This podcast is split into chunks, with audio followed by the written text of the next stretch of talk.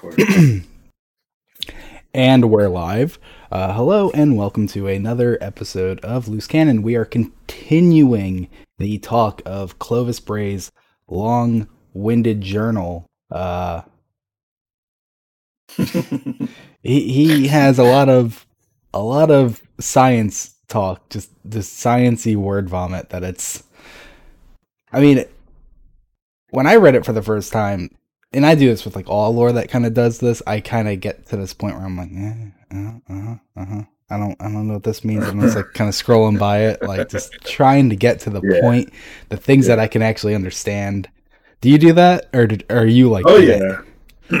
no, I skim it the very first time through. Mm-hmm. I skim the whole thing, and mm-hmm. then I'll go back and well, a lot of times I'll skim it, and then I'll get to something that was kind of like revel revelatory, mm-hmm. and then uh, and I'll stop and go, wait, what? Yeah, what did and I then, miss? Yeah, and then I'll be like, what? And then I'll start looking up stuff. And I usually get sidetracked, and I'll go look at some old ass lore from the, the grimoire, yeah. and then come back to it and go, wait a minute, what were we talking about? yep. And then reread it again completely. And then years later, we'll do it again. Like, what? Wait, did we miss something? That's that's that's the thing, right? Like, whenever we get something new, and I mean, obviously, years ago they had some ideas, and yeah, uh, they might have just been these like little baby ideas, and I think Deej actually said it. Uh, they they plant seeds and they wait for them to grow, and so maybe someone was like, I really want to do this, but it hasn't been greenlit yet. But just yeah. in case, I'm going to put this obscure little fact. And it's like, no one's going to think anything of it. And then four years later, you get something bigger and you're like, wait a second, what? That? Like you go back to it and it's just right. huge. It's yeah. like, how did you miss it? Yeah, yeah, that's pretty cool. I, it, you know, and then they have a little back door to get out of every little conundrum mm-hmm. that they might find. But, but yeah, just like you said, all that ominous lore that we got in Grimoire. I mean, from from D one, that lore was very heavy uh, and very uh, outside of the box because we mm-hmm. didn't know anything about the game. People complained when the game first came out there was no story, no lo- no story at all because what there was in game was a bunch of writings that didn't really make sense or translate well because we had no idea what they were talking about at the time other than this is arc energy this is you know what the void is this is mm-hmm. what solar is and this is what your enemies are mm-hmm. but even that explanation was pretty much in the air it's like space magic i never even back then, but especially now, I never understood these these no story complaints. It's like it's it's no story in the same way that Star Wars has no story because there's right, it's such a yeah. huge universe. You can't explain every minor detail. The story of D1 yeah. was you're a guardian. What does it mean to be a guardian? It means you're going on these quests and you're fighting for the city and the traveler and you're kind of uncovering the fact the the opening of the universe that something bad happened and you yeah. don't know what it is yet and here's this person kind of guiding you on the, this quest the exo stranger and they're saying like you need to destroy this. It's this like root of evil. And then at the end, the speaker's like, this was like a great victory. No one had seen this coming. Like we were just kind of fumbling around until the Guardian showed up and like did something no one else has ever successfully done. And it was like, that's a story right there. You might not like it or you might yeah. be overwhelmed at the universe around the story, but that's a story. Boy, that sounds different now that you the way you summarize it all just now, looking back on it with I guess you know hindsight's twenty twenty. Yeah. Haha. But l- listening to how you say that and putting it in perspective, man, that really was kind of like the first event yeah. where Guardian truly showed like, hey, wait a second, this is happening. But what is this? So for you got to think for how many years before that, before we entered the you know the heart of the darkness or whatever defeated mm-hmm. the heart of the darkness and and and had that realization that the exo stranger was here and all this all this stuff that happened like right after we were born basically mm-hmm. um yeah so that's crazy to think like because you know there were warlords there was a whole tower that was built there were yeah. many other guardians that had existed before us, but here comes the chosen one, I guess, right? Yeah.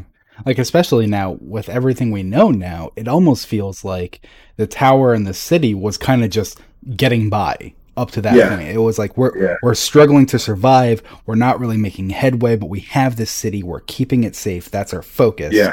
And then we come in and it's like we're knocking down this boss, we're knocking down this boss, we're knocking down this boss, we're knocking down this boss. Uh, yeah, well, that was how the game was presented. I remember yeah. pre-ordering uh, Destiny a year in advance, really? and not knowing. And yeah, as soon as it was announced and it was available to pre-order, I pre-ordered just because Bungie's history. I was a Halo. You were a Halo guy, of course. Yeah, yeah. So I knew that it was going to be great regardless. Uh, and if it if it wasn't, you know, whatever, I could just yeah. go back and play Halo some more. But um, so the whole marketing around the game was, hey, you know, this is the last safe city. Mm-hmm. This is the last place on Earth where people are safe. Is how it was presented, and we didn't know why. All we knew that there was this big orb in the sky. We didn't even really know it was the traveler back then. It took it took months before they told us what that was. Um, so all we knew is that somehow that that ball of energy was protecting people underneath it. And so we had all kinds of theories and ideas mm-hmm. about it. But we didn't know anything. We didn't know nothing. no. And then we got the then we got the beta. Oh yeah. my goodness. That blew my mind away. Blew my mind away. Yeah. yeah. So it's just like you said, you know, we the the here comes the little old guardian. Here mm-hmm. comes the little us. You know, eyes up, dude. Let's go save the world. Or the universe, really. Yeah, I mean, I guess at the very least, the galaxy. Like, we're not really yeah. focusing on all the nonsense because I have to imagine there's like hive hijinks going on outside of our galaxy. Like, there's got to be like lieutenants yeah. who are focused. Like, Z- well, Xivu Arath. There are all whole other planets being invaded and destroyed while yeah. we're doing all this over here in our solar system. But I this mean, is where like, the traveler is. Xivu Arath took six years to take notice on us, like actual notice on us. like you're telling me she was just sitting out there, just like mm-hmm. for six yeah. years doing nothing. Like no, yeah. they were they were destroying planets. They were messing shit up. Yeah, I mean the, the cabal were running from something for and the cabal. Long. I mean, goodness gracious, dude. There were another one, like all the and and whoever else, like what other aliens that could exist are just wreaking havoc on other planets that we don't even know about. Maybe they were touched by the yeah. traveler, or maybe the darkness passed through and now only the strongest are there. Like kind of like Calus. Like Calus encountered the Black Edge and he was able to go free. The darkness isn't here to kill everybody in in in, in that, you know, it's it's playing a, a bigger game. So yeah. who knows what other entities have been have taken the powers from the dark and have just run wild with it. Yeah, I, I, like to use this analogy that that Bungie is like the snowplow that paved the that that moved all the snow out of the way for all the other games to follow suit. You know, it really did with Destiny, though. I mean, yeah, it it, it, it okay because but be, but before Bungie, history wise, uh, outside of Halo, Halo has a very intricate you know um, universe. It's just mm-hmm. it's just very complicated, and they make mistakes and have had retcons before. Mm-hmm. And so I think they knew going into uh, Destiny that they needed to make they needed to have a back door out of every scenario. So anytime they do, and I, I, mean, I mean this in a good way, but I think that they know they have to be conscientious every time they write something. You can never write um, yourself into a corner that's that's right. no matter what. That's a bad thing to do. Right, and I think one of the uh, the advantages of Destiny is you've got this paracausal force that really can kind of help you along your way. I mean, magic is just kind of like it's like a it's an out it's an outism. yeah. But but before even before Halo and knowing what they brought to Halo, before Halo, uh, you know, they had games like Marathon. And so Marathon had a ton of these alien races, just like we have now. And so it's funny if you think about Marathon compared to how Destiny is today, you had these these primary races that you were fighting, and you had this over looming AI that was Mhm. kind of, you know, these AIs, and they were going rampant, and all these things that were introduced. But back in Marathon, they didn't explain the lore. Mhm. All you knew is what was in front of you, and you had to come up with your own conclusions. And even to this day, they haven't gone back and and and fully fleshed that out. Really? Yeah, and so there are tons of people that are you know fanatics about marathon lore, and Yeah. they've come up with all of these. You know, this is kind of like what we did in D1 when we had no information. We were just coming up with these ideas and these theory crafts, and based on what we knew, we had to puzzle it together to make it coherent. That's what people have done over the years with marathon. So I think it was a, I think it was worrisome for a lot of people when Destiny first came out that that that would happen. You know that that Destiny would just be that, and they would never explain what was going on. So maybe that was some of it. Yeah, I mean, like I know back in like Destiny One, a bunch of people were saying that Marathon, Destiny is a sequel to Marathon, or Destiny exists in the same universe as Marathon, and things like that. And I was like, Yeah, people still believe it. yeah, and it's like, it's it's a it's apparent, in my opinion, that Destiny is a spiritual successor to Marathon. That Destiny has a lot of Marathon Easter eggs, just like it possibly also Mhm. has a Halo Easter egg, but Mhm. an Easter egg is just that. It's like don't don't Yeah. look into it too much because it's just a it's a one off. It's a it's a you know it's a, remember this and then it don't it's not there anymore. Yeah. Well, you had the UESC in Marathon, and you had the UNSC in Halo. I didn't know that. and then, yeah, and then in Marathon you had the MIDA, Yeah, the and, MIDA, tha- and that's exactly Interplanetary Defense Agency, and then is MIDA Multi Tool. and that was the Easter egg that that the Yeah. the Mida multi tool is from another timeline where it did a lot of killing, and it's like Yeah, cool marathon Easter egg. yeah, The end. like yeah, exactly. Yeah. Well, there was a little bit of lore that came out. Remember when it got rebooted and the MIDA Mini Tool and Multi Tool came out, and they had a Mhm. little uh, lore tab, lore entry to it, Yeah. and it was talking. Yeah, it was talking about the universe it came from or whatever. yeah, yeah, that's what I'm saying. Yeah. Yeah, and so wasn't that Shax? I think it was Zavala's that Oh, uh, okay.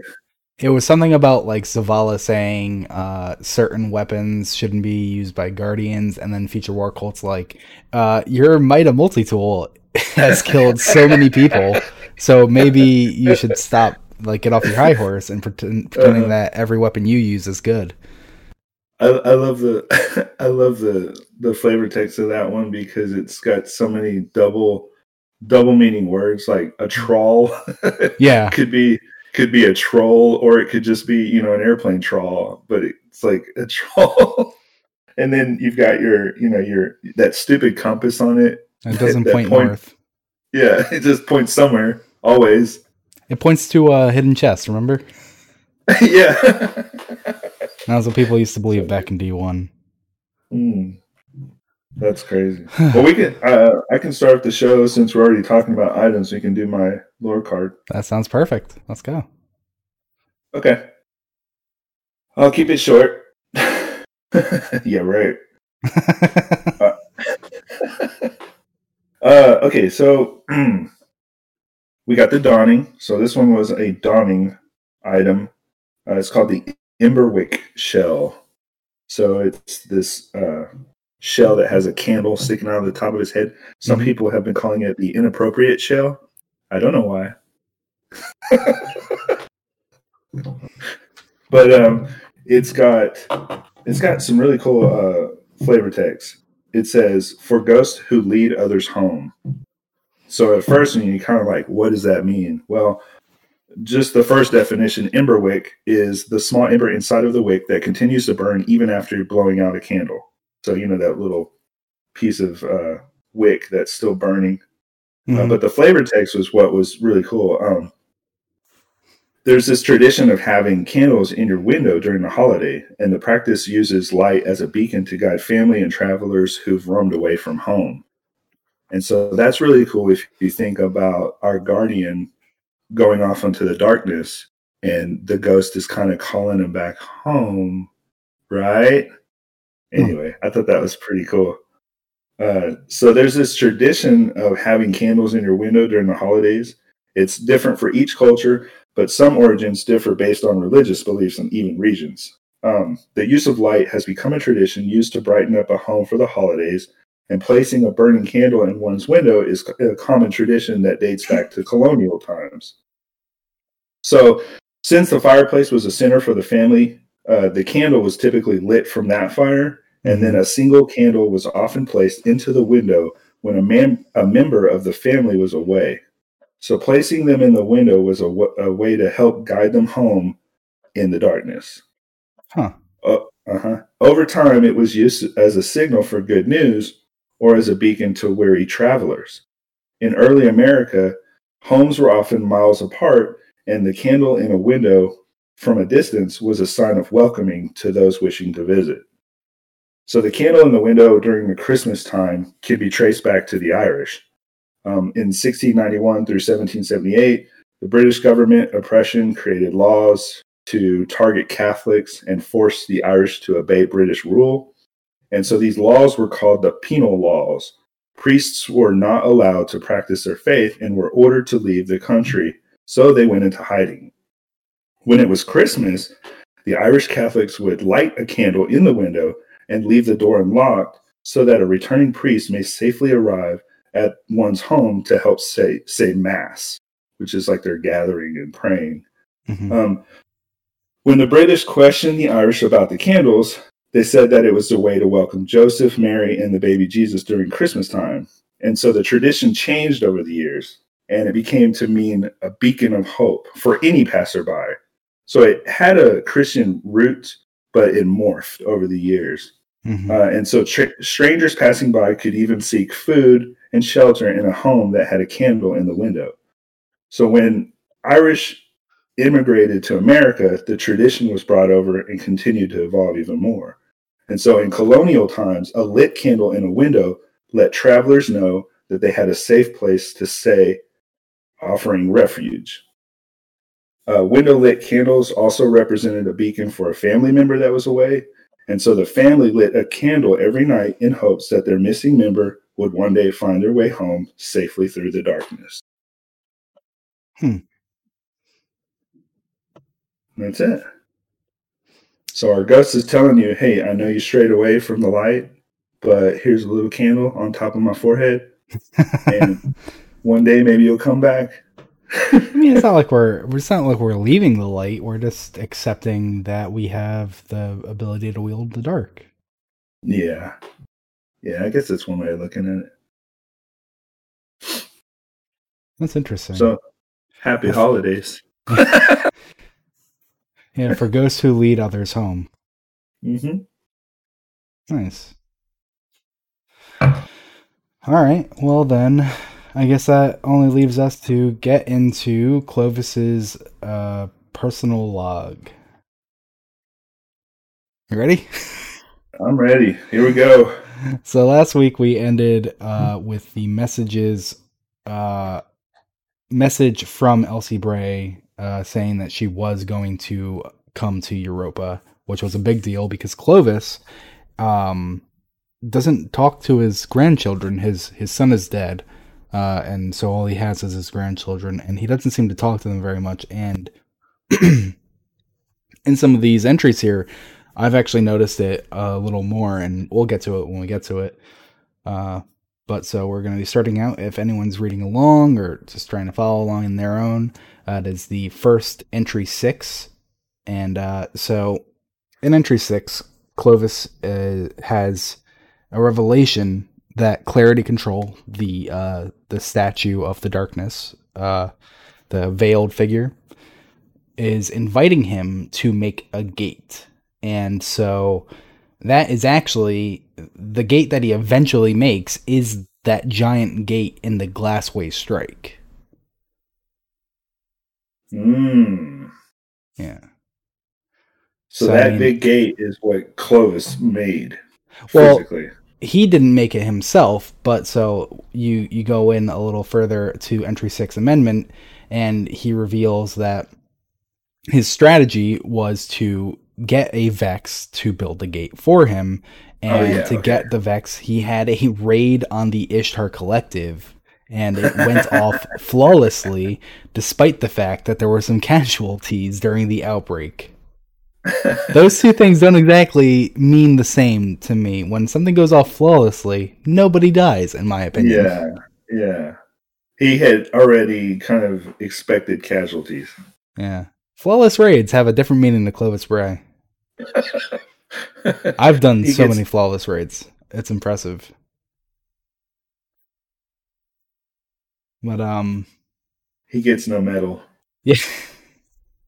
So uh one thing I wanted to mention here is uh another back in D1 uh, the Ishtar team who found the Vex, they were trapped in the Vex simulation. They weren't sure if they were the real them or if they were the simulation inside the Goblin. And so they had to bring in the War Mind. And they used it exactly like that the War Mind. They didn't say Rasputin, and this was back before we understood there was only one War Mind. This was still when we were under the belief that there were multiple War Minds, which there is Yeah. not. And uh, in this, it, he actually mentions that Rasputin intervened with frames and orbital fire in in stopping their raid because he's basically like, okay, I'm protecting the Ishtar Collective now, Hmm. which Aurora knives. I mean that would probably be the orbital fire, orbital fire, right? Yeah. But yeah, absolutely. Isn't that kind of odd that Clovis Bray is planning a raid on the Ishtar Collective and Rasputin is stopping it or attempting to stop it? Hey, wait a minute. Right? Like, are they supposed to be on the same side? Yeah. And it, it that's just kind of like the first um in in this in this the first uh instance that like maybe Clovis Bray isn't as in control of his company as we've been led to believe. Right. I guess it's like it reminds me of like um the duel when two guys are standing in front of each other and one pulls Mhm. out a knife so the other one pulls out a bigger knife then the other guy pulls out a gun so the other guy pulls out a you know bigger gun Mm-hmm. and then eventually they're both holding nukes Yeah. yeah so i mean it's like it's basically the it's basically the equivalent of him pointing a nuke at him and saying nah Yeah. And uh continuing in this, he does he does get the Vex to build the gate.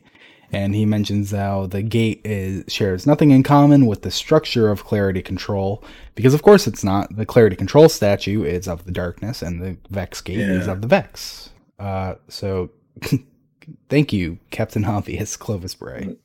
what a jerk like he almost seems like he's surprised that they're not the same exact thing. He's so Yeah. like tunnel visioned on clarity control. He's like nothing else is here to help me but you. Everything else is just stupid. Yeah, like it's just it's just on the fringe. Hmm. So okay, so what's funny to me is when you think about Oryx uh, being duped into opening a Vex portal and Mhm. bringing in the Vex into his reality. Do you think they Uh, uh, go on?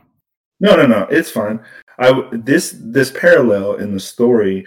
Uh, if you aren't aware out there, people, but there's this um, story of Oryx being duped by his sisters into um, letting the Vex come into his um, reality, His throne world. his throne world. Yeah, and so they had to fight the Vex for how long? Like for just a ridiculously long Yeah. time.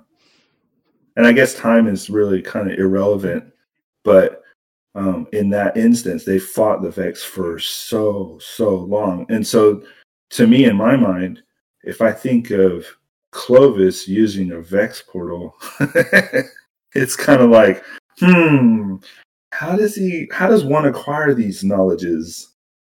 You know, hmm so maybe maybe there's something to that. Maybe there's not, but maybe there's something to that. I know that we we know that the Ishtar team, the Ishtar uh, guys, were were actively um, engaged with you know with the Vex hmm in their simulations, and they we're fighting that whole thing forever. Which in fun in funny terms is not really anything because if they're if they're battling the Vex in a reality that was simulated, that timeline doesn't exist in our reality. Mm-hmm. So it's not linear. Yeah. You know, you Just like Oryx.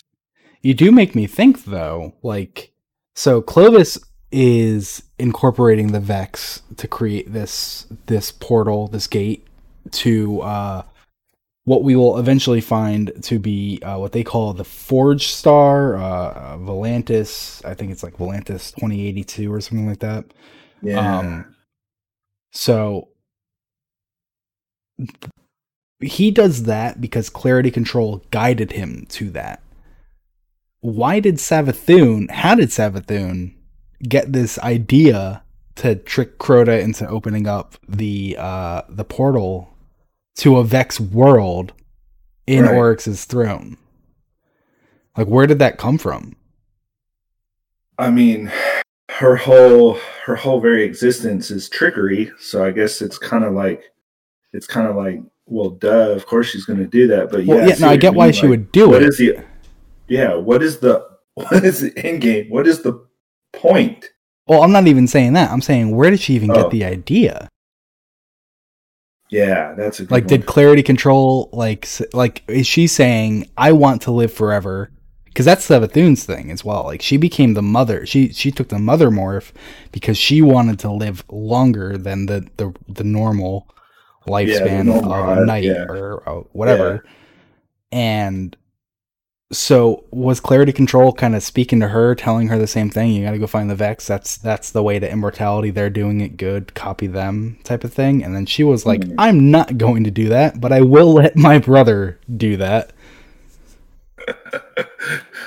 Oh man, this is where this is where entanglement happens, right? Yeah. Within the lore. So this is what happens when you're so narrowly focused on one specific story of of the entire universe of Destiny, is that you forget that there's all these other parallel stories that have happened, hmm but were were the underlying influences clarity, or did it have something to do with the darkness uh, influencing the other enemy races to do uh, to carry out their agendas, which were probably seeded by, you know, if you put the sin, if you put the darkness at the center of everything, right, Mhm. and you say, okay, let's just hypothetically say that the darkness has planted seeds in all of our enemy races to seek out an agenda that helps them uh, converge to one point, which is this origin point that we're all headed towards. Because the because if you think about it, as guardians, we're kind of like we're, we're kind of forced to be we're kind of forced into these positions where we have to make hard decisions uh, based on what's happening around us. We, we don't really have a choice Mhm. if you think about it, we really don't have a choice. Like choosing the darkness was not a, necessarily a choice. I mean, we had to. Otherwise, there's nothing. You know, there's nothingness if you don't. Hmm. So Calus kind of accepts the nothingness as the end all point. He knows that much because he's seen the black edge. He knows that everything is inevitably going to go dark Mhm. the hive saw a way to live forever and so they're trying to perpetuate their existence by prolonging it as long as possible and they learn that by something Mm. probably the darkness uh, the fallen were gifted like the guardians and they're kind of the the cautionary tale to us as to what are the pitfalls of following following the traveler Mm. uh, but they were led to they were led to their own um, destruction, and now are kind of being led by the darkness. Mm. And and the Vex are just machinery that inevitably inevitably will calculate an in means to the universe around them to where it's just transformed or converged, almost like an AI that has gone Mhm. uh, to a higher there's a word for that singularity like if an ai so like the war mind when we first learned about the war mind the first thought that everybody had was oh crap he's going to be rampant he's going to be evil he's going to cause us all to die yeah. right? Nobody wants to trust Rasputin. Well, the Vex are kind of like the the removed version of of Rasputin. He, the Vex don't have that will to understand humanity or learn or have any kind of written ident- identity. They're just machinery uh, that wants to transform everything around them. But how did that happen? Yeah. Was it the darkness? We learned about uh, we learned about clarity.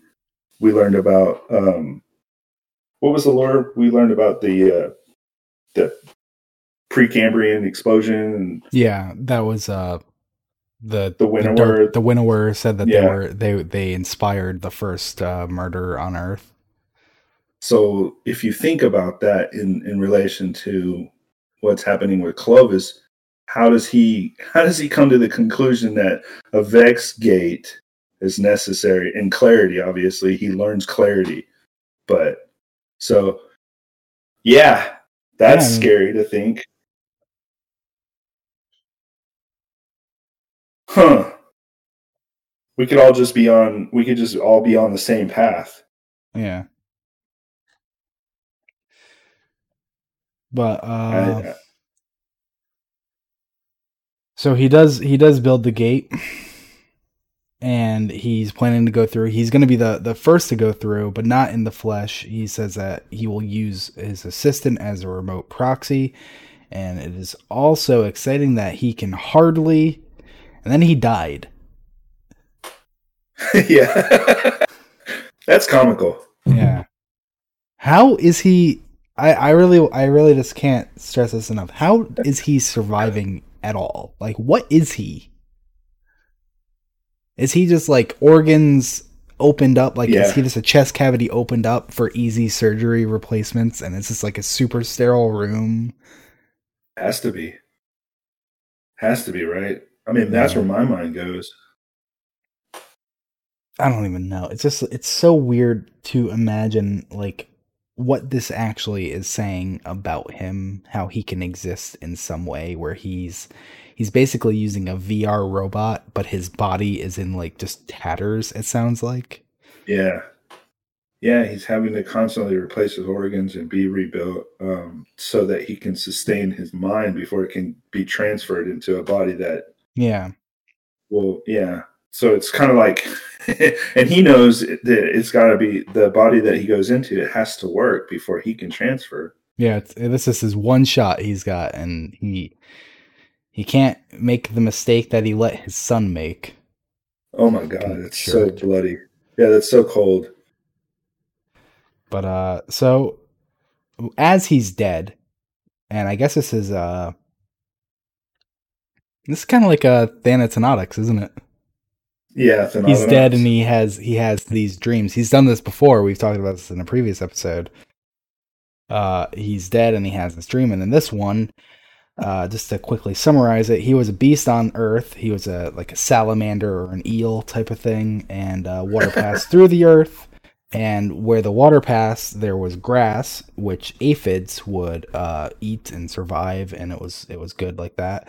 And then some ants came, and the aphids uh, killed the ants, and they the rivers widened, and it made the grass uh, more plentiful, and so the the aphids uh, strived. But then Clovis, as this salamander slash eel, uh, closed off one of the paths of the these little rivers, these streams, and because of that, it made another stream even bigger, making it even better. And he told the aphids of the path he closed off to go to the other one and survive mm-hmm. together, join together. And he kept doing that until he's building a pond and he's making all the streams divert into his pond where all the aphids live and it's it's all great and he, uh, thus i proceeded to join all the streams together into one pond and whenever the aphids of a small stream might pr- protest i said to them go look at my pond and see the plenitude i have provided to my people there when it became necessary to stop those upstream from polluting the water i offered them the bounty of our pond the grass and the watercress. And if they did not yield, I sent ant fighters against them because they were pretty good injured. They're their petty good injured the good of the all. And Yeah. so I, I really want Huh. I really want you to remember that that statement that he he he is helping all of the aphids and if you don't want to go to receive his help then he's going to kill you for the benefit of Right. the aphids that will receive his help. And so he goes on to say I appointed ministers of the water and soil and seed and war, and to the most loyal I gave these posts as reward. Ultimately, their power depended on me, for they were aphids and I was, and this is capital L Leviathan. And so I've seen I've seen people That- asking if this was reference to the Leviathan on the fundament, and I wanted to ask what you thought about that. Because it seems weird that the Leviathan, a creature of the sky, Okay, would be like. I'll help you, but not you, I'm killing you. Pause. This whole thing that you just read, I glanced over it. I mean, I must have just read right over it and just thought, oh, well, this is just a dream. Yeah. No, man. So there's so much more to this dream. It's basically tying into what I just said before you started talking about this whole dream. Think Okay. about all of our enemy races being led down rivers into one singular pond, Mhm. just like this this dream he's having. Now, who is to say that this dream was his? Like he owned it. This dream Mhm. that he has could have been just very much a part of the darkness and and and their whole agenda. But if you think about it, if you think about the streams, and you think about how they're all converging into one big pond, and that whoever controls the pond ultimately controls the end game. All of us, as as guardians, fallen, cabal, Vex, we're all being led to the same origin point. Think about it that way. So actually, I, I should just finish his dream before we Yep. continue to have this conversation. So he says, In time, I became the coordinator of all water and the dispensator of fertility. Then I became the coordinator of coordinators, and I gave up the control of thirst and life for control of those who had control. And all my craft became pure and abstract management of power. Then upon the horizon, a wave, and the wave was God, and it approached me, saying, we are as one, you and I. We are the gathering of waters. Gather unto me as they have gathered unto you. We will be as one. The aphids screamed and begged me for salvation, but I was not of them. I was of the wave. And so clearly a message from Clarity Control and written in allegorical large print. I am in the eyes of Clarity, the leader of humanity. This is why they contacted me. This is why they want me. And so he calls himself the Leviathan, who is granting life to the aphids by killing aphids who don't want to subscribe to his pond. Yeah. Yeah. And then the God wave is coming, and he's like, Yeah, you aphids are going to die because I am of the God wave, not of you. But then he really throws the, the wrench in it, in my opinion, where he says, This is a message from Clarity Control. Clarity Control is the God wave. I am the Leviathan. I am of the God wave. But we've been led to believe that the God wave was a product of the Traveler this entire time. yeah. Like the fundament God wave. Right. So I just So we so so that God wave could that God wave have been uh, created by the traveler, but because of his just because of his passing by, not necessarily a direct influence. Like if you put it in that term, but could it could it in in his in Clovis's dream, the God wave is, is purposeful. Yeah, Yeah. yeah. So it, Jesus, and then so if you think about the pond as just basically a, a microcosm of the fundament and how they had their yeah, and they had their battle. So our soul system could just be a macrocosm of the fun that this is funny because a fundament to the hive was just an im- immense im- immense area mhm. and so to put to put things that exist in the universe into such a small scale as like a pond but then have to blow it back up to like our soul system and then shrink it back down to think of like ants and aphids. It, it's it's it's very it's very parallel but it it just goes to show you that there's so many there's so many layers to all of this. So all of this that's happening i mean there's a reason why this is in there right? Yeah. So I want to ask you, with Mhm. with this dream in mind, yep Okay, I need to. I actually need to think about how I can. Yeah, no, you're you're blowing Um, my mind because this whole pawn thing is really kind of uh is kind of opening up something. So, let's believe the Book of Sorrows tale. I mean, that was written by Oryx. Horrible, reliable narrator right there. But so let's believe everything in it is absolutely true. The 53rd moon, the Traveler, was causing the syzygy, which would cause the God Wave to destroy everything on the fundament. Everything, yeah. the Leviathan, who is of the sky, looked at the proto hive and said, The light is harsh, the, or the sky is harsh, and sometimes you just have to go with it. hmm Things like that, right? Does that make sense for the traveler to do in any capacity? Does everything we've learned, even from the winnower side of events, everything the traveler does seems to be like passive. It runs away, it just tries to uplift people, it doesn't ever try to purposefully hurt people. It might leave them behind, and that might end up hurting them, but it doesn't, it isn't the action of hurt, Right. which the the God Wave is. Huh. Okay. So yeah, this is a little meta. But but yeah, so maybe you're maybe you're onto something. Maybe the the traveler is is grasping at the sentient life within the universe to say, hey, the only way to exist beyond now is to follow me. And in order for you to follow me, I've got to give you something that you have to chase after. So it's going to hurt. I'm Hmm. going to give you this gift, and then I'm going to perceive to take it away. And in order for you to get it back, you've got to follow me across the universe somehow. Or you've Mhm. got to have this, you've got to have this thing inside you that makes you need whatever I've got some way, right? Hmm.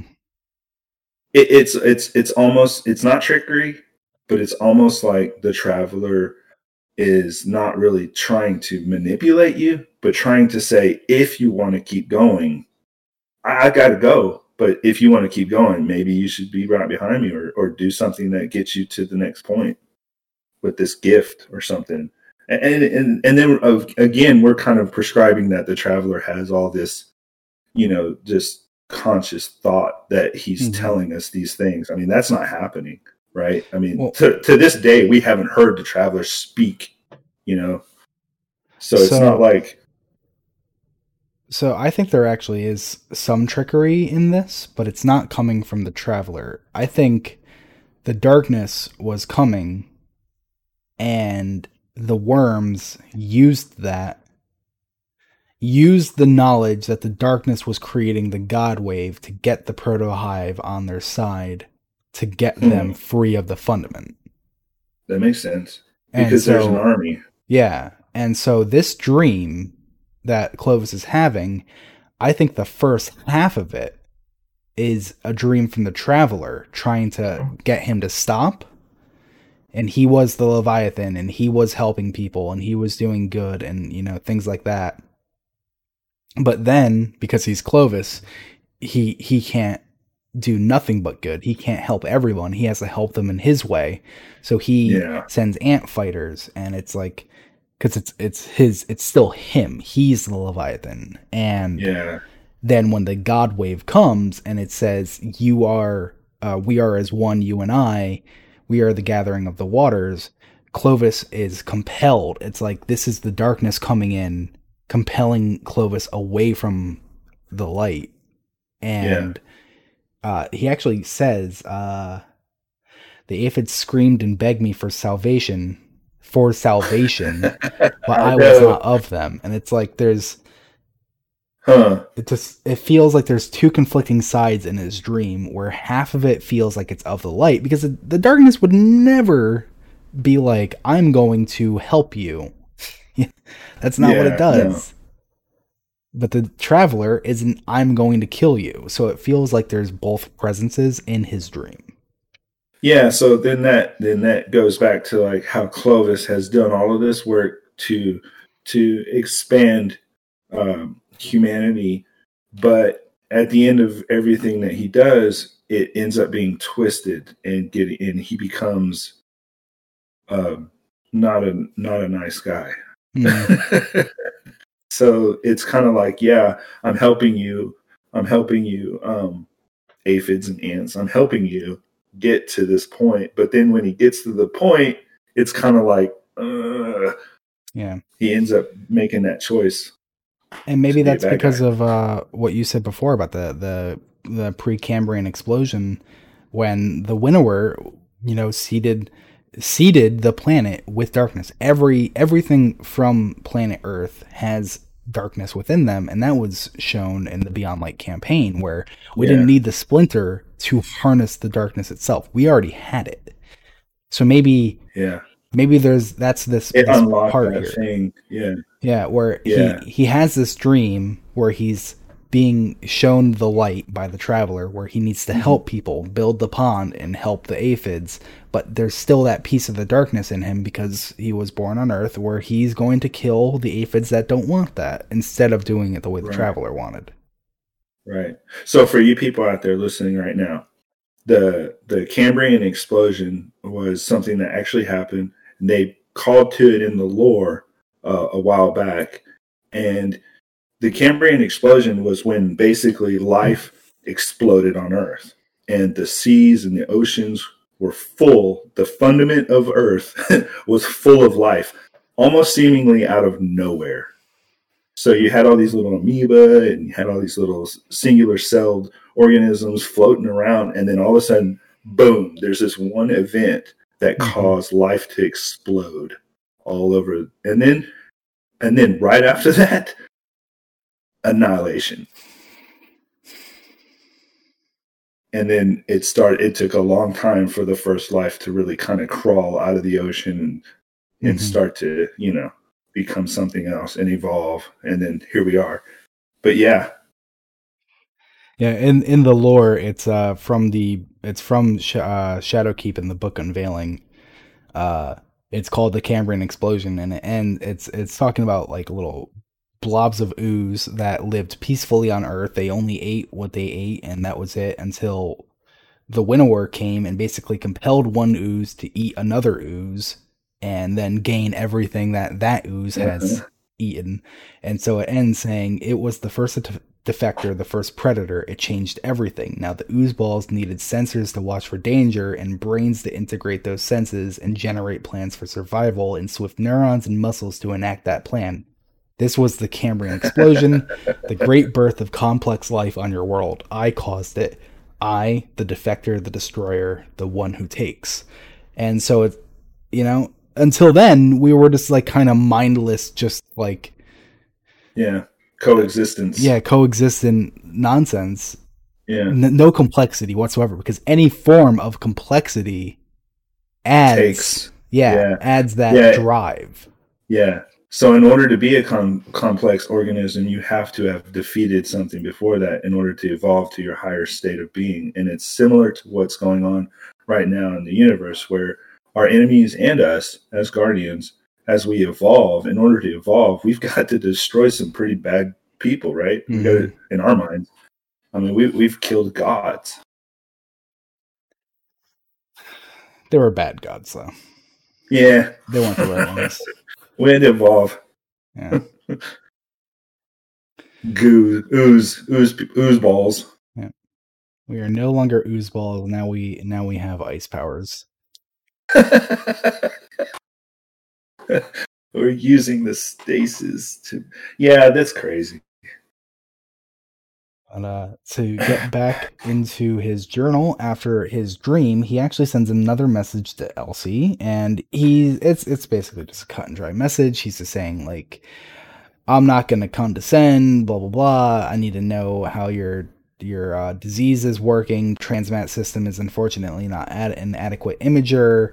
And so he actually mentions perhaps Willa will one day learn how to engrammatize and duplicate the human form. And so this is what I was talking yeah. about uh, before, where Clovis Bray is believed to be the figurehead of the Clovis Bray uh, factory company, whatever it would be called. And so you have Anna, who built Rasputin and told Rasputin to guard over the Ishtar Collective. And when Clovis came to raid the Ishtar Collective, fought Clovis. And you have Willa, who made engrams. And it it seems almost like Willa's not involved whatsoever. They're not talking. She's doing her own thing. And if they were talking, he would probably pushing be pushing her more to engrammatize and duplicate the human form because that's exactly what he wants. He wants to live forever. And if he could turn himself into an engram and then duplicate himself in a better form, then that's living forever. Yeah. And Yeah. Elsie, who uh, seemingly did nothing until it came to the Exos. And then at the end of that, I guess Anna came back on board for Exos as well, from what we know about her. Yeah. Uh, it just it just seems like uh, Clovis Bray might be the name of the the company, but all the Brays are just working on their own projects, and Clovis Bray doesn't have control over what they do or control over what they've made. Yeah. I guess I, I guess um I guess some things probably may or some things may have just been capitalistic in, ad, adventures or, or Mhm. ventures, you know, in in, in uh, to keep sustaining uh progression on his end. Like, you know, he he has his agenda, he has his motives, but in order to help um make that happen, you've got to have, you know, money. Hmm. or or you got to have some sort of you know glimmer you got to have some sort of thing that that you know people will you got to have it you know you got to have the tools at your disposal you can't get those tools without money or glimmer or Do, do you think they had Glimmer in the Golden Age? They had to have, right? know. Was that like the currency though? yeah i mean it sounds like it was Glimmer feels whenever like you hear about i know but whenever you hear about like how long have we known about how long have we i don't even know where to look to see if glimmer how far glimmer goes back like did warlords use glimmer they did right I have no idea. Maybe. but but were they using it before the collapse Hmm. this is crazy it's And, like, glimmer Glimmer Glimmer is like a material that can become whatever you want it to become, right? Like that's the weirdest thing Yeah. for currency. It's it's like a per wait so isn't there somewhere in the lore that talks about how glimmer happened like it was i can't remember it was stored it was kind of like a, a byproduct of trying to make engrams or something I Or think that just that sounds familiar. totally wrong Where yeah uh engrams are the fourth state of matter. Solid, uh-huh. solid, liquid, gas, engram. yeah yeah And so glimmer which is being a not it's not it's it. not it's not a far concept uh yeah. from sci-fi because th- things in sci-fi are thought to exist on another plane as long as you can access that plane through some sort of mathematical equation. So, like for instance, if you had the mathematical equation to store infinite knowledge, you could figure it out uh, just by you know uh, just by figuring out the problem to that mathemat- mathematics. So, like for some sci- sci-fi circles, they talk about an engram but it's not called an engram. It, it's like storing information about matter so that it can be re. It's almost like it's almost like having a zip drive, right, or having a zip uh, Mhm. file, which is a much more complicated script, but it can hold so much more information, and then you just have to unzip it. So an engram is like a much higher state of mathematics and code and you can just unzip it later Yeah. and get whatever was originally in there out. and and and so here here's here's actually um what I was trying to say though. Uh in the original Destiny 1 uh Grimoire Ghost Fragment uh uh card, whatever the hell these used to be called.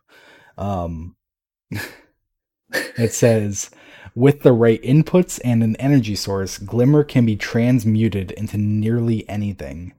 Isn't that crazy though? Like, so you're telling me that I can just take a pile of glimmer and it's like computer, TV.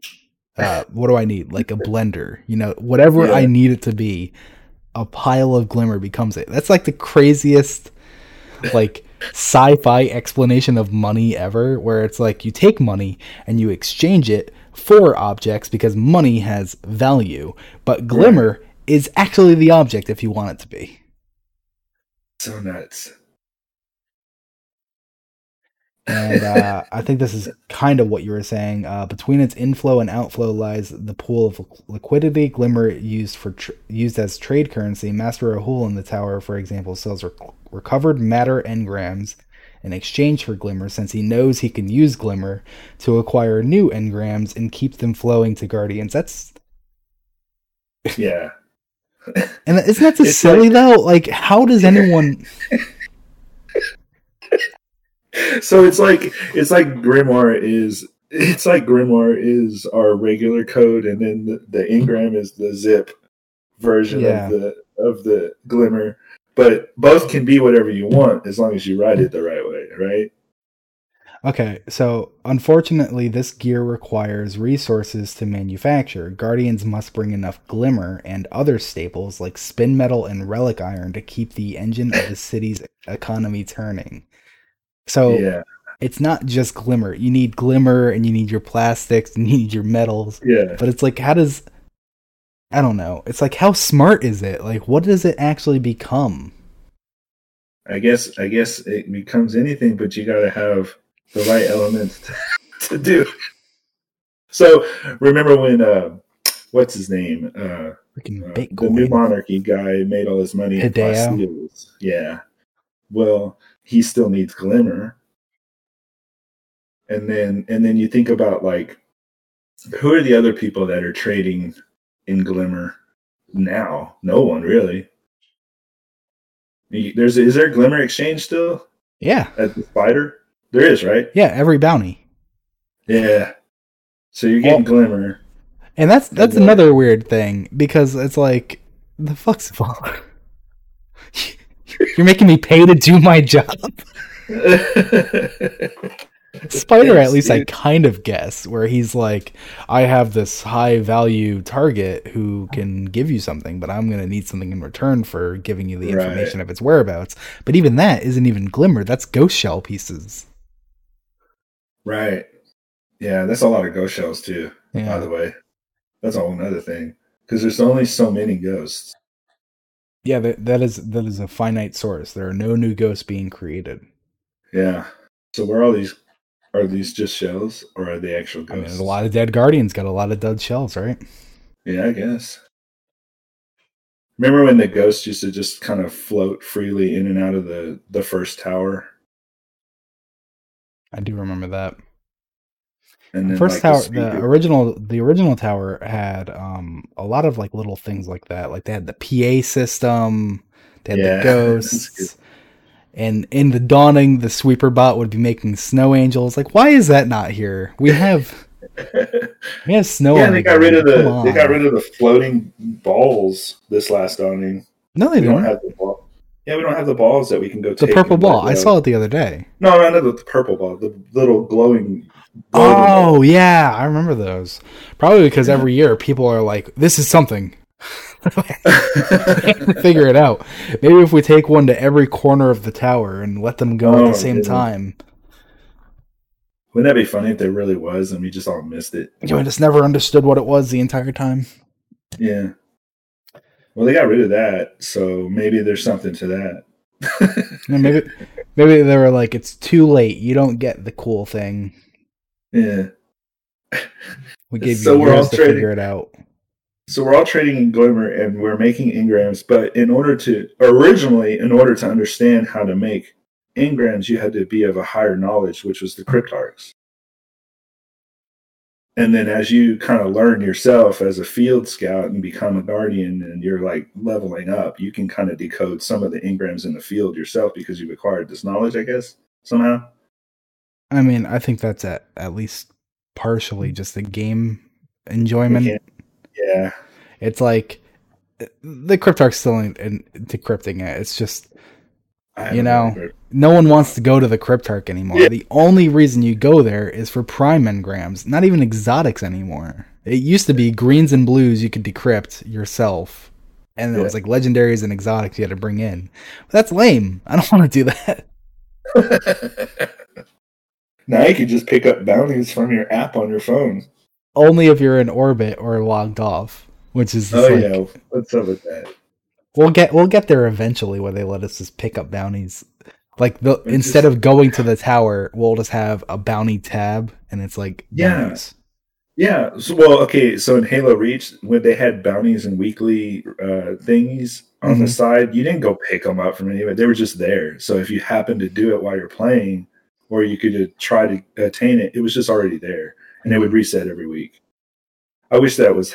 I know that we need to go to the tower and show our presence to other people around and kind of be, you know, population in the game, but um, I wish I could just log in and start playing instead of have to go spend 20 minutes at the tower and then fly over to some other dude and talk to this dude and Mm. Pick up a bounty here and there. And oh crap, I forgot to pick up that bounty when we did the nightfall, so I didn't get that reward. God, It's just a mess. and now we Ah. have so many materials. We're we're gonna lose a lot more next season they, when they become absolutely trash. So everyone listening, if you have any relic iron, no, not relic iron, seraphite or uh, phase glass needles, alkane dust, Yeah. Alkane was on Titan. and uh, mercury. What was mercury? Simulation cores. Yep. Any of those, spend them at Spider as much as you can. Because they're just going away.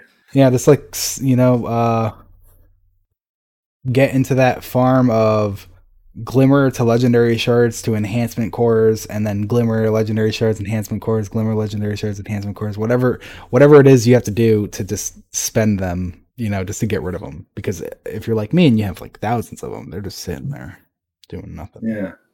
I can't wait until we get Spirit Bloom again. spirit bloom that was on venus uh-huh. Yeah. well Whatever.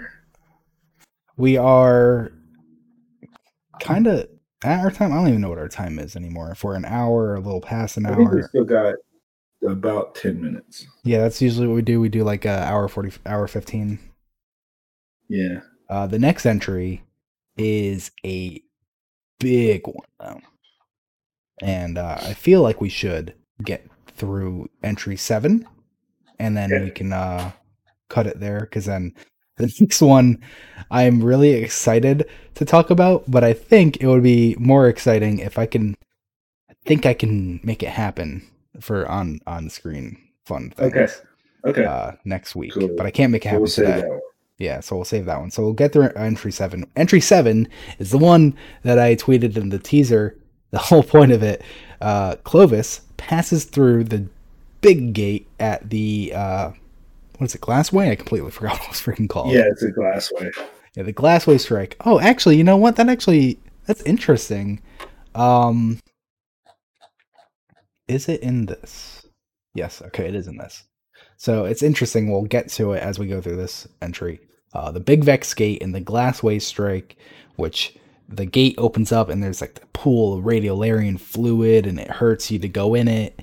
And uh, he goes through it with a bunch of people, including Elizabeth, and immediately they uh, a curtain of blue violet fire filled an entire half of the sky, pebbled with granules seething with promontories and flares. Uh, they stood beneath a blue hypergiant, titan of suns, looming over all, and it should have killed all the human bodied companions instantly. With peak radiance in the far ultraviolet, it could cook flesh. But the probes said it was impossibly safe for life. And so this is our first encounter with one of the coolest locations that I was really hoping we were going to see. I understand why we didn't see it. Europa is huge. Europa is awesome. Um, but This is uh, the Forge star. That what they were looking at is the Forge star, uh, Volantis. I, I know it's here somewhere. There it is. Twenty eighty two Volantis. Yeah. And uh, they're kind of amazed at it because, like I just said, it should be killing them, but it's not killing them. And it's like, how is that even possible? You know, they're they're on this planet looking at a sun that should be so powerful, so hot, so bright that it kills them, that it burns their skin off. And there he has geologists who are identifying the rock on the planet and they're saying it's almost 13 billion years old. And I don't know how a geologist can just look at a rock and do that, but that's impressive. Maybe they taste it. They're like, mm, carbon dating is just in his taste buds. Yeah, it seems it seemed pretty fast, right? Like pretty instant. Wouldn't that take some time at least? I guess I don't know. Maybe their instruments and tools are like super high, hyper advanced. This rock is almost 13 billion years old, the geologist whispered. It formed with the very first generation of planets, less than a billion years after the universe were born. We are standing on a dissected piece of one of the first worlds. Like, how do you understand that? How, I know, right? Who are you what? to have the balls to say this statement? like, hmm. And so Clovis also has an astronomer who says that's not possible. That's a type O hypergiant there, which of course anyone can tell just by looking at it. They're lucky to live up to 2 million years and metallicity, whatever the hell that word is, 15 sigma above average. That is not an old star. And uh so that's where we're kind of getting into it. You know, they're they're trying to uh figuring it out and that's why it's called the Forge Star, because whoever the inhabitants of this planet were, uh, they had refueled the star. They were f- they were stoking it. Enormous portals dumped steams of hydrogen into the giant, replenishing its mass and fusion power. At this obscene size and brightness, the star should have gone supernova in less than two million years. It would take a single photon to crawl from the core to the surface. Which it's I guess, crazy that would be the bad thing. That would be the thing that makes it go supernova. That's crazy. Yeah. That is but life can exist in it. So it, it kind of helps it kind of helps explain why the Vex relate radiolarian fluid is able to to live in such a volatile environment because that mm-hmm. environment is protecting that very much that very much protecting that life mm-hmm. form. And so that's actually uh to just to continue a little bit further, and then we'll we'll go back to the star. Uh, it seemed our gate had delivered us onto one of these satellites. We ventured out of the ruins onto an island of living glass, broken by fissures of deep green light and v- reservoirs of white fluid. So, Vault of Glass, does that make you think, or Living Glass, does that make you think Vault of Glass? Absolutely. Because it makes me yeah. think like wasn't Atheon like very glassy? Like he wasn't metals. He yeah. was like see through and shiny and stuff. Like his whole then, entire vault was just glass. I mean, it's just yeah. just yeah. And there was the green lights there. It just seems like it almost seems like he came from the Forge Star planet, like to us. Like he hmm. was like stepping right out to it, right? Like just yeah. that's his whole theme. And maybe that's even where we went. Maybe like maybe we were actually transported in the excursion into the Vault of Glass, and we were just beneath the surface of the Forge Star planet. the planet needs a name. Does the planet have a name? Unless Forge Volantis Star. is the name. Oh, Volantis. Is that a name? I'm gonna check that really quick. But what is interesting, uh no, it's not a thing. No. Uh, what is interesting though is that he's talking about these reservoirs of light of white fluid, and then when we go into the Glassway Strike, this living glass uh, island reservoirs of fluid, the portal opens and basically the fluid's just pouring out. Right, like I that that's just like an interest, like a really interesting uh, attention to detail. I like. Huh.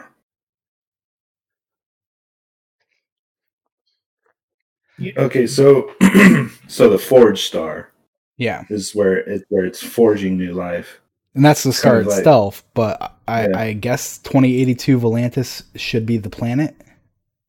Maybe, with and then so that's just glass. Well, that part of it, because it sounds like it was like in shattered pieces. Yeah. Oh man, it's almost Yeah, like so- a satellite of the star, but it's per- it's totally glass. Yeah, so the Vex live on a shattered planet, and the Hive came from a gas giant planet, which Huh. to them felt like a planet of uh, layered seas. Yeah, Destiny has a really interesting way of handling its planets. yeah. Well, if you think about like Jupiter and its gaseous nature, nature, it's it's it's layers. Yeah, no, gas. exactly. Yeah, It's something So that that's- like you, you learn in school. It's a gas giant. You're like, okay, so it's just like a, a big thing of gas. There's nothing really Uh-huh. to it. But having it illustrated as like it's got layers of oceans because that's how it would feel to be on that planet. Yeah. It's like that is insane to think about. yeah. Like uh, like you know, we're on Europa, but we're on the outer layer, and beneath all of that massive crust is just an ocean Mm. underneath. hmm and it's just like a slushy ocean underneath and then further down if you could get to it there's there's you know there's more uh layer. But like on on on titan it was also the same idea hmm of just layers you know? So there's this ocean of methane but on titan uh there are rock that- formations Yeah. from the debris that settles from the atmosphere and creates uh, almost like a crust hmm there too. So you could. It's funny we didn't see any of that on Titan, but you know, Traveler. But there are places you could land. Yeah. I mean, they had a Like it they had to build their uh, their rigs into something. They can't just be on nothing, right? They have to have Yeah. some sort of structure. Yeah, and that's the other thing. Like the atmospheres are completely different. So, like, like Io. I mean, to go there and to even have anything, but if the reason why Io looks the way it looks is because the travel that was the last place the traveler was trying to terraform it before everything fell apart, and so like you see those huge uh, conical shells and the nautilus forms formations, those fossilized looking things, is Mhm. maybe had something to do with how the traveler terraforms is by using, you know, certain whatever at his disposal. Years ago uh some of the the planet designers they were like doing a tour of it or something like that and they were answering questions and they said that the bones and shells were put there on purpose. It wasn't like just this will look neat. It was like they had an idea behind why they would be there and it never really got explored and i'm kind of upset about that. Yeah, not that it can't cool, ever though. get explored. It, it can one day it just was not It's almost like a it's almost like a hyper speed um evolution. Hmm. I don't know. My mind goes everywhere on that one. Like maybe maybe the planet needed some form of primitive life to be terraformed and then evolved from there. So like like you said, like a hyper speed evolution, like it, it existed and then it died and it fossilized, and that is the process of terraforming from the traveler. You know. It- Yeah. Yeah, well, it takes life to to create the vegetation and stuff around you. I mean, that doesn't just happen. You know, Yeah. it takes it takes eons of evolution for that to happen. But the traveler has some sort of ability where he can just do it, you know, really quick. Hmm. I mean, Venus, you know, has tons of vegetation on it and life. Mars did at one time, sorta.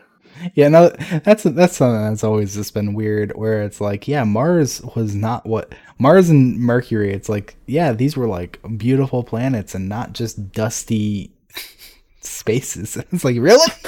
Are you sure? Yeah. Huh. But I uh, always thought it. I always thought it interesting that Venus and Mars were always trapped within this like binary nature with each other, as far as Mhm. like existence goes within our solar system. So like mhm, the vex, the vex would go from one point to the other, but it was oftentimes uh, you were either on Venus or you were on Mars or you were on, but you were on both, mhm. but not really, or you were just in the garden. yeah, and then in the Vault of Glass, it was like, are you going to Venus or are you going to Mars? And it's like, you're not going Yeah. to Mars. You're going to the the past of Venus or the future. Right, Venus, right. Like, Venus was And- dusty and- at some point. Like what? And so here's the cool thing about it is oftentimes in astronomy, uh, scientists will describe uh, the planet of Venus as Earth in the future if we let it, you know, if it became a greenhouse, you know, uh, environment, and then Mars was Earth, but in the past, like if it lost its its uh, atmosphere. So what would happen to Earth if it lost its atmosphere? It would look like Mars. What would happen to Earth if it gained a ridiculous amount of, you know, horrible greenhouse gases? Too much atmosphere. It would look like Venus. Yeah. So it's just funny that That's all, for all those crazy. years, yeah, for all those years, if you thought about Earth, why does it look the way it is? Well, if it if it didn't have the moon to help churn up its atmosphere and keep it going, then it might end up like Venus or it might end up like Mars. Can you imagine if that's like like real life? If that's what happened, like people were on Venus and people were on Mars and they just fucked it up in different ways yeah. and they had to go to Earth. That's hilarious. And like the only way they get to go to Earth is just throw their DNA out into orbit. Yeah, just kind of hope. And then it happened somehow. Dinosaurs first happened, but then eventually we got here.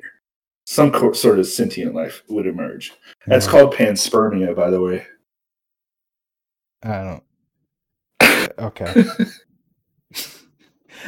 but so uh, continuing into this entry, uh, they're they're very intrigued by this whole thing. Uh, he actually mentions above us looms structures linked by bolts of lightning, reminiscent of the Citadel ruins on Venus. And so, I thought this was interesting that the the Vex have this like this thing about um, replicating architecture on different places and it, it seems to serve a purpose. Maybe it's like this is the machine, this machine does this. If you want this machine to work on another planet, you got to rebuild the machine, and it's got the same architecture, it's got the same doorways and the same portal Yeah. locations and stuff like that.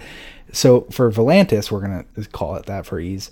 If Volantis has a uh, structure like the Citadel ruins on Venus, that means they have that tower that Skolas went to to go back in time to pull the wolves into the future to build up his house Oh, that's larger. right. And that was called the Terminus. Yep. And so it's like the Terminus, the terminal, and it had all these these Vex portals, like so many, more than you've ever seen in like such a small confined space. And it's kind of going back to the um uh beginning of his creation of the gate. He uh where does he mention it? I just want to find it really fast. I can't even find it. He, the beginning of the gate, he makes it sound like uh he makes it sound like it's uh what's that show? Uh Stargate where they have the symbols on the gate and the symbols line up and it Yeah.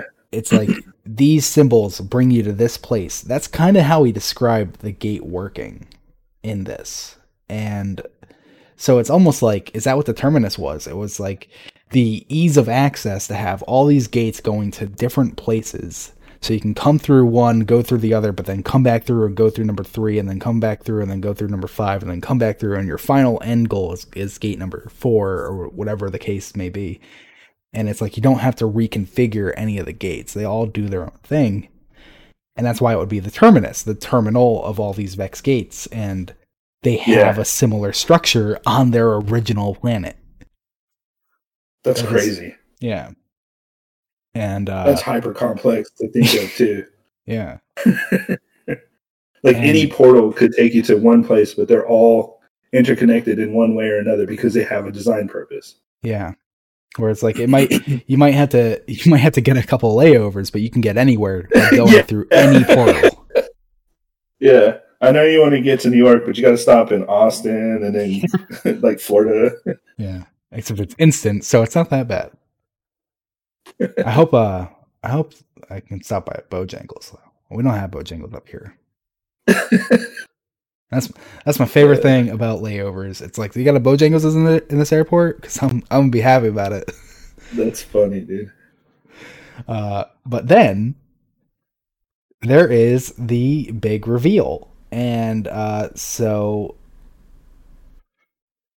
Clovis writes, I called over one of my scientists and M. Sundaresh, and he says, I want to bring back samples. I told her there will be some risk. The Vex are not always docile. M. Sundaresh, Maya Sundaresh, part of the Ishtar Collective that he just had a raid on. It's not working with him. Yeah. There you go.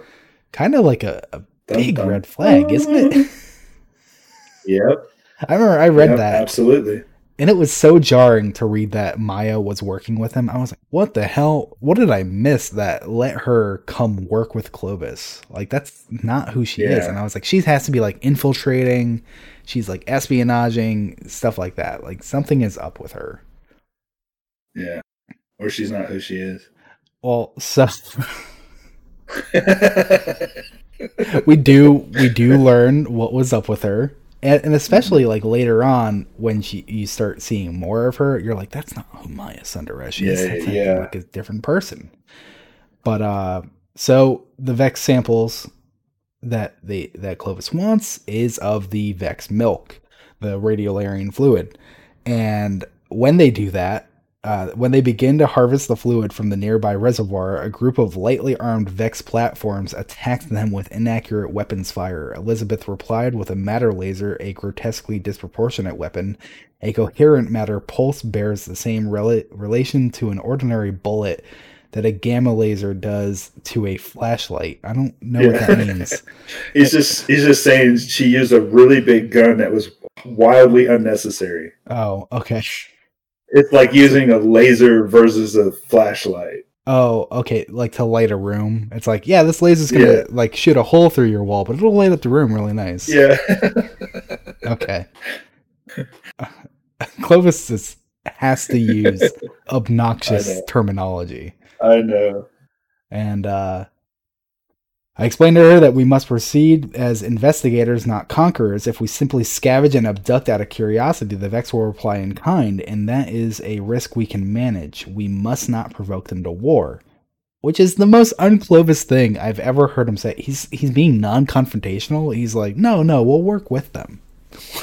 what? That's yeah, that's that's a little shady. Yeah, who are you, Clovis? He's just um I mean you know, he could just be driven by that that madness. Yeah. You know, to to get to the point that he needs to get to. Yeah. And so he's just he, like, it's not it's not important. Let's just keep going. He's keep so going. close to Exos that he's willing to compromise. Can you believe yeah, it? Hard. Yeah. yeah. Yeah. Well, Toland, I guess. Same thing. Yeah. Same thing. Oh well. Oh well. Okay. Well then so I feel like next week we will be finishing off the collector's edition journal and we'll be getting into maybe the week after uh, the ARG, which is the continuation of the journal. Yeah, that'll be a great next episode. Yeah. Even if we don't get to the continuation cuz this is huge. This whole this whole journal is probably one of the biggest ones we've ever gotten. Because like the first one we got was Cl- was Cayde's journal, and that was all scribbles in the margin, and that was in Taken King. And we didn't get one for Rise of Iron, and then we got Destiny Two, and it came with Calus's uh, hit list, which wasn't yeah. really a story. It was just like this is this guy, this is this guy, this is this guy, and yeah, that, that was it. Yeah. It was great. I loved it. Don't get me wrong. Uh, then in Shadowkeep, because we didn't get one for Forsaken, and then in Shadowkeep we got the this one. Yeah, that's a good one. That was a good one. The K one, and the K one is a prequel to this one. So yeah, this is just like yeah. one huge story that we're finally seeing the yeah. conclusion to. Yeah, you know, what's funny is all of this, like, right since K one has been kind of um, expanding on the grimoire that was first originally written. So this is great. Yeah, that's true. This is all like this is all like vanilla Destiny 1 stuff finally being like in in yeah. insane detail explored. It's yeah. very exciting. Yeah, I can't wait. Mm. But that is going to be us for this week. If you want to find more of us, we are on Twitter we only tweet about the show. Uh, so you know, you follow us on Twitter and you you hit that uh, notification bell thing, and uh, hit the hit the little bell thing next to following, and it'll send you a push notification on any details about the show. We do a show every other week, so our next episode will be on January tenth. Is that uh, any any issues with that? Just Nope. no, Perfect. Nothing that you think of? Okay. Uh, January 10th, and we will be continuing and ending this uh, collector's edition lore, and uh, maybe even getting into the next uh, continuation of it, which was the ARG lore, Yeah. which is some interesting stuff in there. Some really, that's where it like really just like kind of starts to spiral and i think after that once we get through that i think our next one should be uh legacy lament Yeah. Because be that good one too. kind of continues from there as well a little bit and then when we actually start getting into the lore books of the, the of the year it's like more scattered. It's like this one's taking place during here and this one's taking place during the latter half and it goes further and this Yeah. one's the, you know it's all over overlapping. Uh but so at loose cannon show on twitter if you want to follow us that'd be awesome. And uh if you came in late we also are on uh anywhere that uh podcasts can you be can listened listen to to. the podcast. Yeah.